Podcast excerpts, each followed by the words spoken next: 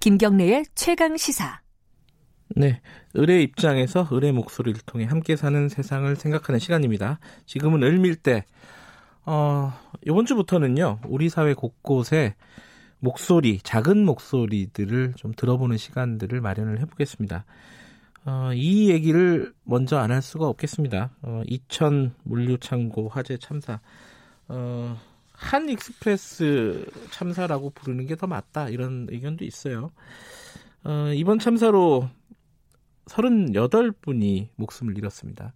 이런 대형 참사가 계속 반복되는 안전사고, 산업재해가 반복되는 이유, 그것들을 해결하지 못하는 이유, 뭘까 좀 고민해보는 시간을 가져보겠습니다. 어, 이번 참사로 어, 남편을 잃으신 분입니다. 어, 연결해서 얘기를 좀 들어보면서 우리가 지금 무엇을 놓치고 있는지 우리가 고민해야 될 지점은 어디인지 좀 생각해 보겠습니다. 박시영 씨 연결하겠습니다. 어, 연결돼 있죠? 안녕하세요. 여보세요. 네. 아, 목소리가 되게 뭐랄까요 힘드신데 이렇게 인터뷰 응해줘서 감사합니다. 어, 남편분이 돌아가신 건데 그날 현장에서 원래 일을 하셨던 분이신가요? 남편분은? 그냥 저희 신랑 같은 업종 종사하시는 분 지인 있잖아요. 네. 부탁으로 도와달라고 바쁘다고 네. 아 그래서 좀 도와달라고 그래서 잠깐 도와주러 간 거거든요. 네. 음. 그러니까 며칠 일을 못 하시고 어, 사고를 당하신 게 되겠네요. 그죠? 이틀 만에 그렇게 된 거예요. 이틀 만에요.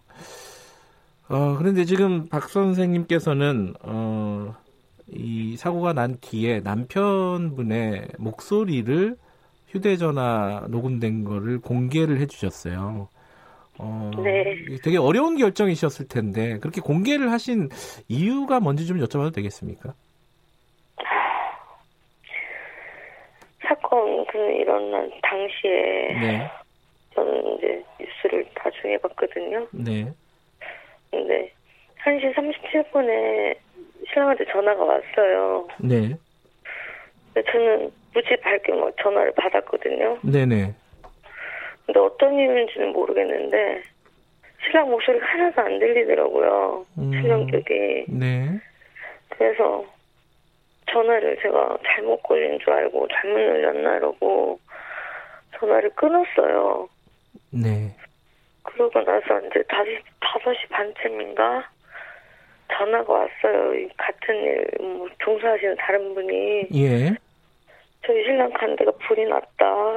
어, 그런 소식을 접하고 제가 그때부터 막 뉴스 보고 그랬는데 안 되겠더라고요. 그래서 제가 지금 그래서 현장으로 막 갔거든요. 네, 집에서 뉴스만 보고 있을 수가 없어가지고. 네, 그런데 그 5월 2일날 저희 신랑 유품이 휴대폰으로 왔어요. 네.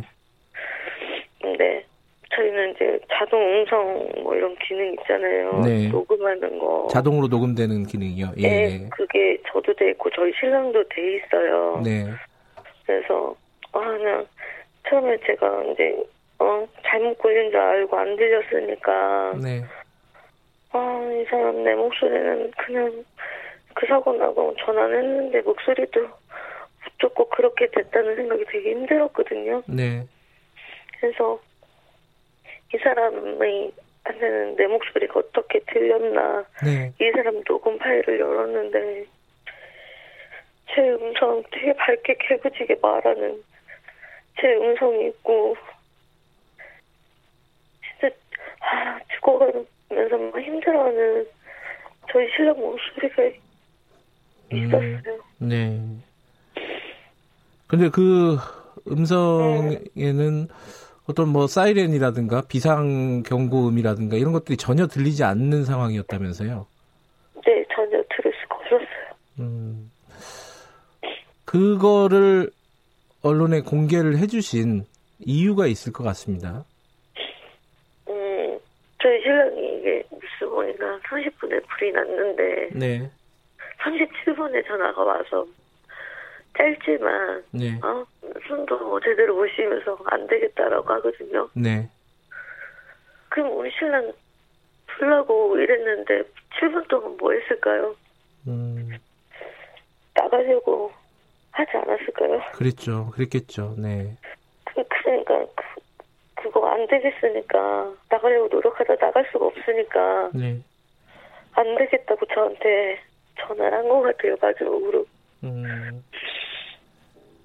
그러니까 전혀 어, 주위에 도움을 받을 수 없는 그러니까 어, 예를 들어서 화재 경보음도 없었고 뭐 대피 유도 등도 나중에 보니까 조사해 보니까 어, 없었다고 하고요. 그런 어, 그런 상황에서 전화를 하신 거군요. 예. 저 28일 날, 네. 자꾸 당일 날, 예. 전날 같이 가셨던 분이 있어요. 하루. 네네. 그분한테 그래서 안전형 못 받고 소화기도 거의 못 받고 음. 그분은 29일 안 가서 음, 화를 피하시긴 했는데 네.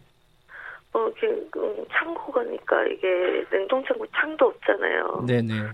그러니까 창고도 막 이렇게 되게 높고 이러잖아요. 네. 그럼 이게 유도 라인 뭐 이런 거 반짝반짝하게 하는 것도 있고 막 그럴 거 아니에요. 네. 어두우니까 그런 것도 없었다고 하더라고요. 네. 지- 지금 어, 박 선생님께서는 어, 이제 말씀하시기가 지금 쉽지가 않은 상황인데 어, 그런 안전 장비 설비 이런 것들이 제대로 어, 갖춰져 있지 못한 작업 환경 이런 것들을 좀 알려야겠다 이런 마음으로 언론에 남편분의 마지막 그 목소리를 공개를 하셨다 이렇게 저는 어, 인터뷰를 하신 걸 봤습니다. 어, 최근에 지금 그 합동 분향소에 남편분도 이제 모셔진 거겠죠, 그죠? 네. 예. 거기에 이낙연 전 총리가 잠깐 왔었습니다. 와가지고 어, 좀 논란이 됐었어요, 여러 가지로. 이 부분은 좀 어떻게 보셨습니까? 전, 아, 그 총리님이 예. 저는 오신다는 얘기가 아마 저는 못 들었거든요. 네, 그래서 근데 막 좀 소리가 막 웅성웅성 하니까 갔더니 계시더라고요. 네, 그래서 음, 끝까지는 거기 있진 않았어요. 가실 때까지 제가. 네, 근데 제 생각에는 유가족 조문을 오신 것 같아요. 네, 네.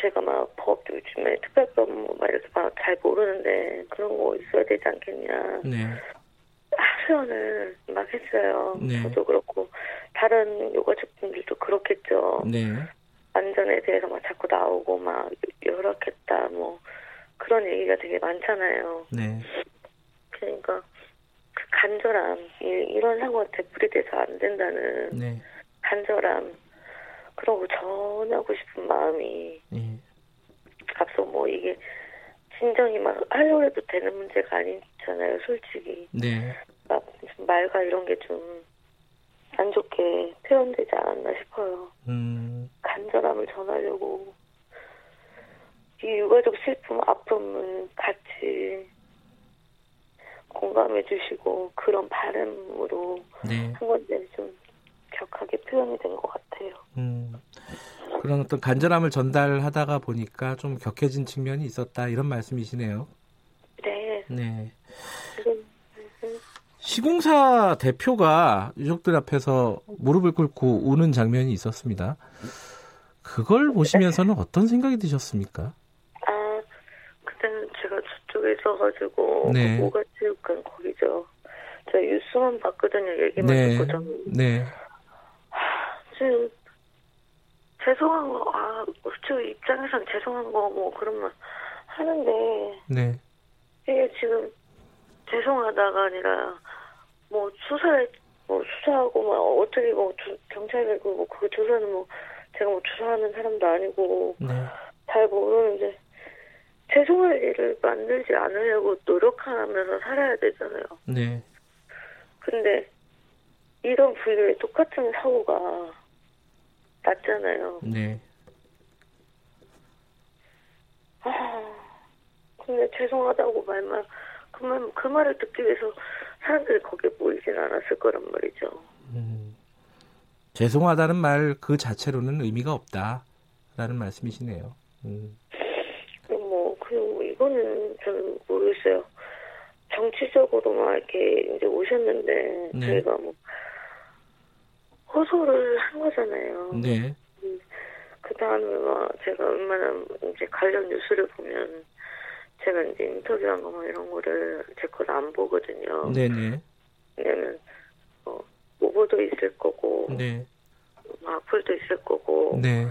그래서 제 거는 안 보는데 어 이게 정치적으로 막 논쟁거리로 막 아, 그 이낙연 전 총리 말씀하시는 거죠, 지금? 예, 예. 그러면 진짜 안 될 것 같은 막 그런 생각이 들거든요. 음. 이거는 물론 법을 만들고 막 하실 때 정치적 문제로도 뭐 가시고 막 그런 거겠지만 네. 이건 그냥 정말 사회적인 참사잖아요 이게 네. 그러니까 정치적으로 논쟁거리로 만드는 건 안 된다. 이런 말씀이시네요. 음 뭐 이게 뭐 법이 뭐 제가 뭐 법이 뭐 저 솔직히 이런 거 잘 모르거든요 네. 근데 법 뭐 제도 진짜 이런 것도 별로 관심이 없었고 뭐 이런 하제 이제 제가 이런 상황을 겪으니까 궁금하더라고요 네. 의문도 생기고 네. 이런 노동자들을 이렇게 하는 사람이 없나 어, 하는 법은 없나 네. 보호해주는 게 없나 막 그러면서 관 어, 의문 생기면서 막 제가 뉴스를 막 그런 관련 뉴스를 찾아보다가 네. 2008년도에도 뭐 그런 얘기 듣기도 했고 그래서 뉴스 막 찾아보니까 뭐고 노회찬 의원님이 네. 만들려고 했던 뭐 법안을 봤어요. 예. 근데 제가 읽어본 제 이해력으로는 그 법안이 음, 어려운 말 잘 몰라서 그냥 할게요. 네. 집을 질 때 집주인, 네. 집 짓는 사람, 네. 뭐 안전관리하는 사람. 네.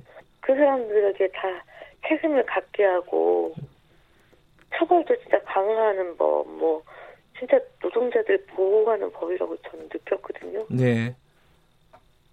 근데 그런 게 안 돼 있, 안, 안 됐잖아요. 네. 사실 안 된 거잖아요. 네. 그게 하려면 뭐 어렵고 막 이런 저는 그런 제도는 잘 몰라요. 네. 근데 그런 걸 진짜 저는 그런 거 호, 호소하고 싶었거든요. 음. 2008년도에 그런 일이 있었는데 지금 4월 29일 올해 4월 29일 또 이렇게 된 거잖아요 정말 네. 어, 아까 말씀하신 예, 예. 말씀하신 게 이제 중대재해범죄 기업처벌법 그 노회, 고 노회찬 의원이 발의한 이런 법이라도 마련이 됐으면은 통과가 됐으면은 어, 상황이 좀 달라지지 않았겠느냐 이런 말씀이신 것 같고 그런 법을 빨리 좀 처리를 해달라 이렇게 호소를 하신 것 같습니다.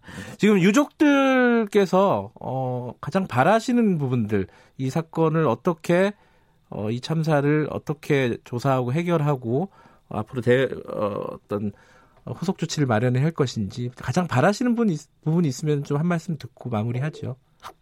그냥 음, 뭐 다, 다른 유족들 뭐, 저도 경험해서 막 어, 어떻게 뭐 제 생각은요 네. 제가 제가 바라는 거는요 네, 첫 번째도 아니고 2008년대도 있었고 네, 그냥 두 번째 똑같이 똑같이 됐잖아요 네, 이런 참사가 일어났잖아요 네, 이게 개선이 안 되고 바뀌지 않는다면 네, 앞으로 세 번째, 네 번째 반복적인 이런 참사가 생길 것 같단 말이죠. 네, 그런 참사 저 또 보고 싶지도 듣고 싶지도 않거든요. 네, 저도 이런 뭐 법 제도 아까 모른다 했잖아요. 네, 관심도 없고 어렵고 그랬던 사람 중인데 이번 참사를 겪으면서 저같이 저도 그랬던 사람으로서 무관심이었잖아요. 네, 그런 사람이 많아가지고 더 법이 그게 되지 않, 않았지 않았나 네, 이런 그런 국민들이 많아야 되지 않겠나 네, 그래서 다른 국민들도 저처럼 무관심이었을 수도 있겠지만 앞으로 더 관심을 가졌으면 네. 좋겠다는 그런 부탁을 드리고 싶어요. 알겠습니다. 오늘 어 이렇게 좀 어려운 인터뷰인데요, 사실. 어, 이렇게 응해주셔서 감사드립니다. 많은 사람들이 이번 사고를, 사건을 어떻게 바라봐야 될지 생각해 볼 수 있는 시간이 됐을 것 같습니다. 오늘 감사합니다. 네. 네, 지금까지 이천 화재 참사 유가족이었습니다. 박시영 씨였고요. 문자가 오네요. 그 콩으로 형랑님이 얼마나 많은 사람들이 희생되어야지 제도가 고쳐지는지 안타깝다. 유튜브에서 김사연님도 자연재해도 미리 예방하고 준비하면 피할 수 있는데 인제는 왜 미리 막을 수가 없는가 안타까운 마음을 이루 말할 수 없다 이런 말씀 보내주셨습니다. 시공사 대표가 무릎 꿇은 그 장면을 많이 생각하실 것 같습니다. 시, 12년 전 2008년에도 똑같이 무릎 꿇었었습니다. 어, 좀 더 관심을 가져야 될 것 같습니다. 자, 지금 시각은 8시 46분 향해 가고 있습니다.